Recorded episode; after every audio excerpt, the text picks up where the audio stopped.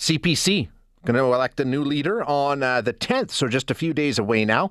Uh, Candice Bergen announcing this morning that uh, after her term as interim leader, this will be it. She'll stay on as MP, but she will not be running for re election. So um, she's uh, announcing that this morning. Also today, uh, a new poll, and, and, I don't think this comes as a surprise to anybody, showing that Pierre Poilievre. Uh, appears to be the runaway leader um, in the CPC leadership race. 57% of self identified conservative voters now say they have a favorable impression of Poilievre. That's up eight points since mid July. Um, this is surprising. The one in four Tory voters, however, say they don't know enough about him to form an opinion. Um, widely perceived to be the front runner, um, one in three Canadians have an unfavorable impression of Poilievre, so he's doing good there. And um, he's, like I say, he's he appears to be the runaway leader. We can get into more about the poll in a minute. First, though, let's have a conversation about what we expect to see happen over the coming days with Chris Chapin. Chris is a veteran of conservative leadership races and a managing principal of the Upstream Strategy Group. Chris, thanks for joining us again. Appreciate your time.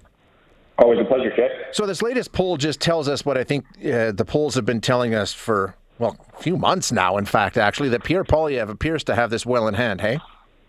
I, I certainly think so. I, I mean, it, it looked like from the day he launched his campaign with a tweet that had, I think, a million plus likes on it and, you know, millions and millions of views on the video that he was the, the runaway favorite.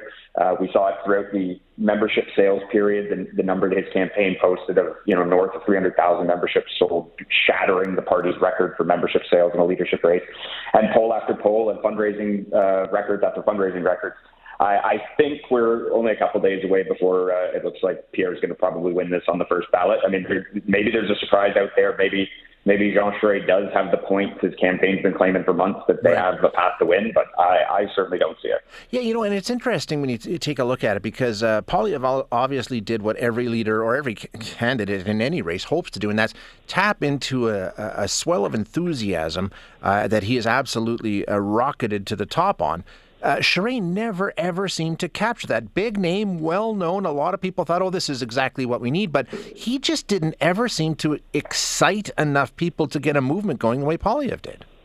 Yeah, no, it never came close. Uh, you saw it in this, just the size of the crowd, depending their respective events. I, I think that the thing though with Charest that maybe it was a little unfair to him throughout this race was he had been out of politics for you know so long, and it's hard to even though he was a you know a well-known established name, one heck of a political career under his belt, uh, being away from the political scene, not talking about the issues that maybe resonated with members today that they they didn't you know it, it was just a different kind of mindset that he would have had from from his time in office 10 15 years ago that uh, I, I really do think that uh, Pierre just Pierre had been talking about the issues that had mattered to conservative voters uh, as finance critic for the party for the last several years. He, he built up his social media following. It's really hard to win a leadership race and tap into that when you had to create a Twitter account to run for the leadership race. Yeah, exactly. Yeah, you're absolutely right. And, and Poilievre had done such a, a, really good job of grabbing headlines and, and sound bites while he was sort of the the chief attack dog in the House of Commons. That served him well to kick off the race. Um, going forward, what happens now? Like you said, uh, Charest's camp still continues to say that they have a shot at this. I don't know if anyone believes it, but once Poilievre takes over, assuming that he is going to take over, what's his job? Because we know um, that some of the things he said, some of the things that he's said and done might hurt him when it comes to a general election. Can he make that pivot or does he stay the course? I think for the most part, Pierre Paul is going to keep talking about the issues that he's been talking about for years now, that he's able to tap into in this leadership race to sell memberships.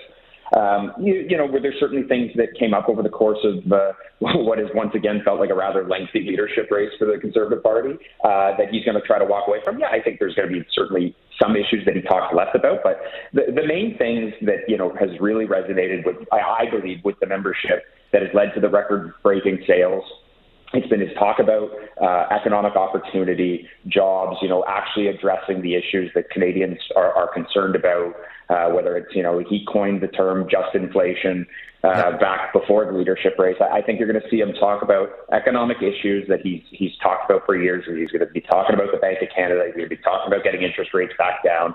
Uh, I, I think some of the other stuff is just going to be white noise. Uh, and I think Canadians will, will, look past a lot of it. Uh, I think that the Liberals are certainly going to try to bring up some of the things he talked about sure. during the leadership race. But uh, I, I, think we, we know from polling that uh, economic uncertainty and, and opportunity is, is, the number one issue Canadians care about. And uh, Pierre seems to be winning on that issue. So I, I think that's what you're going to see a lot of a lot of from him over the coming months, and, and, I guess depending on how long the Liberals want to hold out an election from, maybe maybe a couple of years. What do we know about what's going to happen with the rest of them? Candice Bergen announcing today this is it for her. She's not going to run for re-election. Charest was never ever uh, clear on what his plans were. I think it was pretty obvious that if he wasn't leader, he wasn't going to go through another election. Uh, what about the rest of them? Lewis, this was her second kick at the cat. Aitchison grabbed some headlines. He actually has like 23% favorability, so he's, he's making a bit of ground up there. What do you think happens with the rest of these candidates? Will they be brought into Poilievre's camp, or will they just walk away now?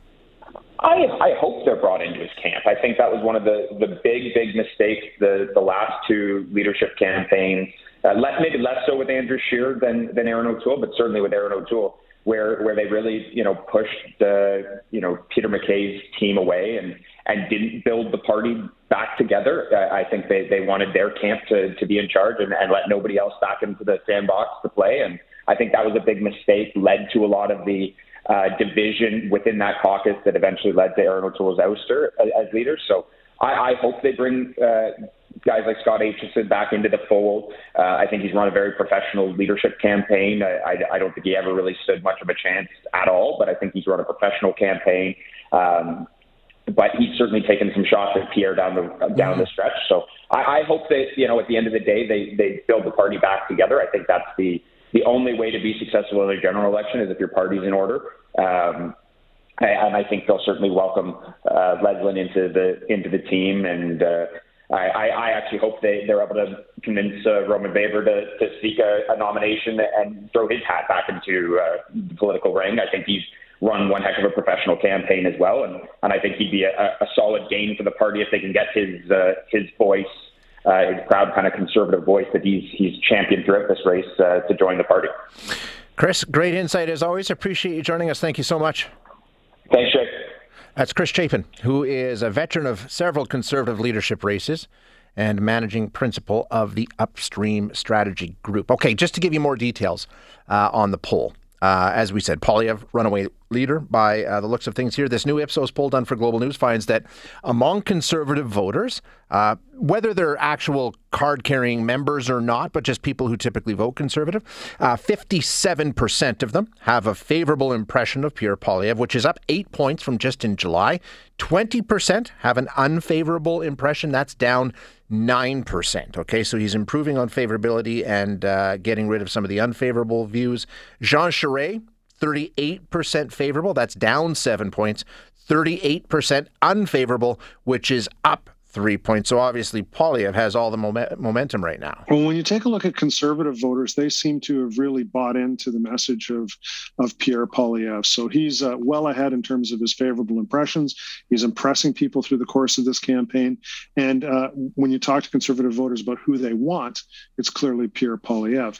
The rest of the field, Leslyn Lewis, her favorable rating goes up 9 to 32%. Scott Aitchison up 5, he's at 23%. Roman Baber, the uh, big drop, he went uh, down 4, now sitting at 16%. Among Canadians in general, so if you go outside of just conservative voters, Charest has the strongest support. 31% see him in favorable terms. That's compared to Poilievre at 23 and uh, that's down two points for both of them.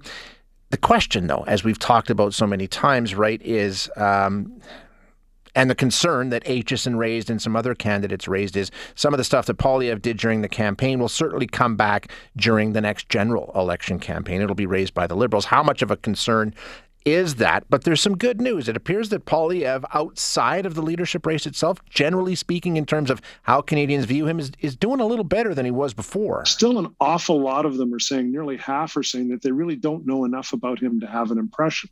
So even though, you know, the people who have formed an opinion of him so far are negative, there's still more people that he can introduce himself to. So there you go. That's the latest on that race. And by all accounts, it looks like Pierre Poilievre will be named leader of the CPC coming up on um, Saturday, I guess, uh, the 10th.